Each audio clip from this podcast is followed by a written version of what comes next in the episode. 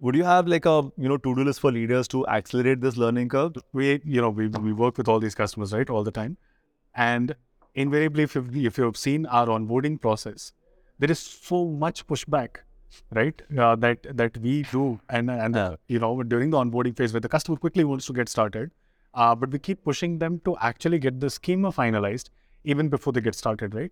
And sometimes it's also get it, it gets very tricky because because you don't have a customer which is which is evolved to a certain extent to even appreciate what you're trying to do, right? Okay. Because for them, what they have is five campaigns in mind that they want to go live yesterday Sure. um, and and they don't have any appreciation for what you're trying to do, which will help them in the future, right?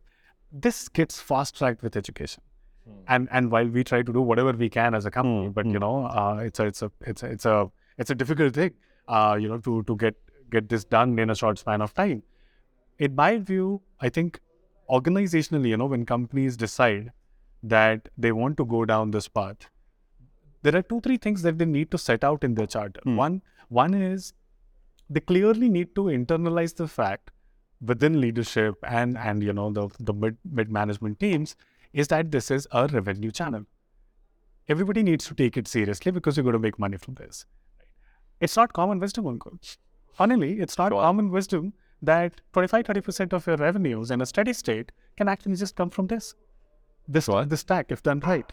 Uh, but most people most people are very This is where what I hear you say is some sort of an intent level question mark slash willingness to prioritize this.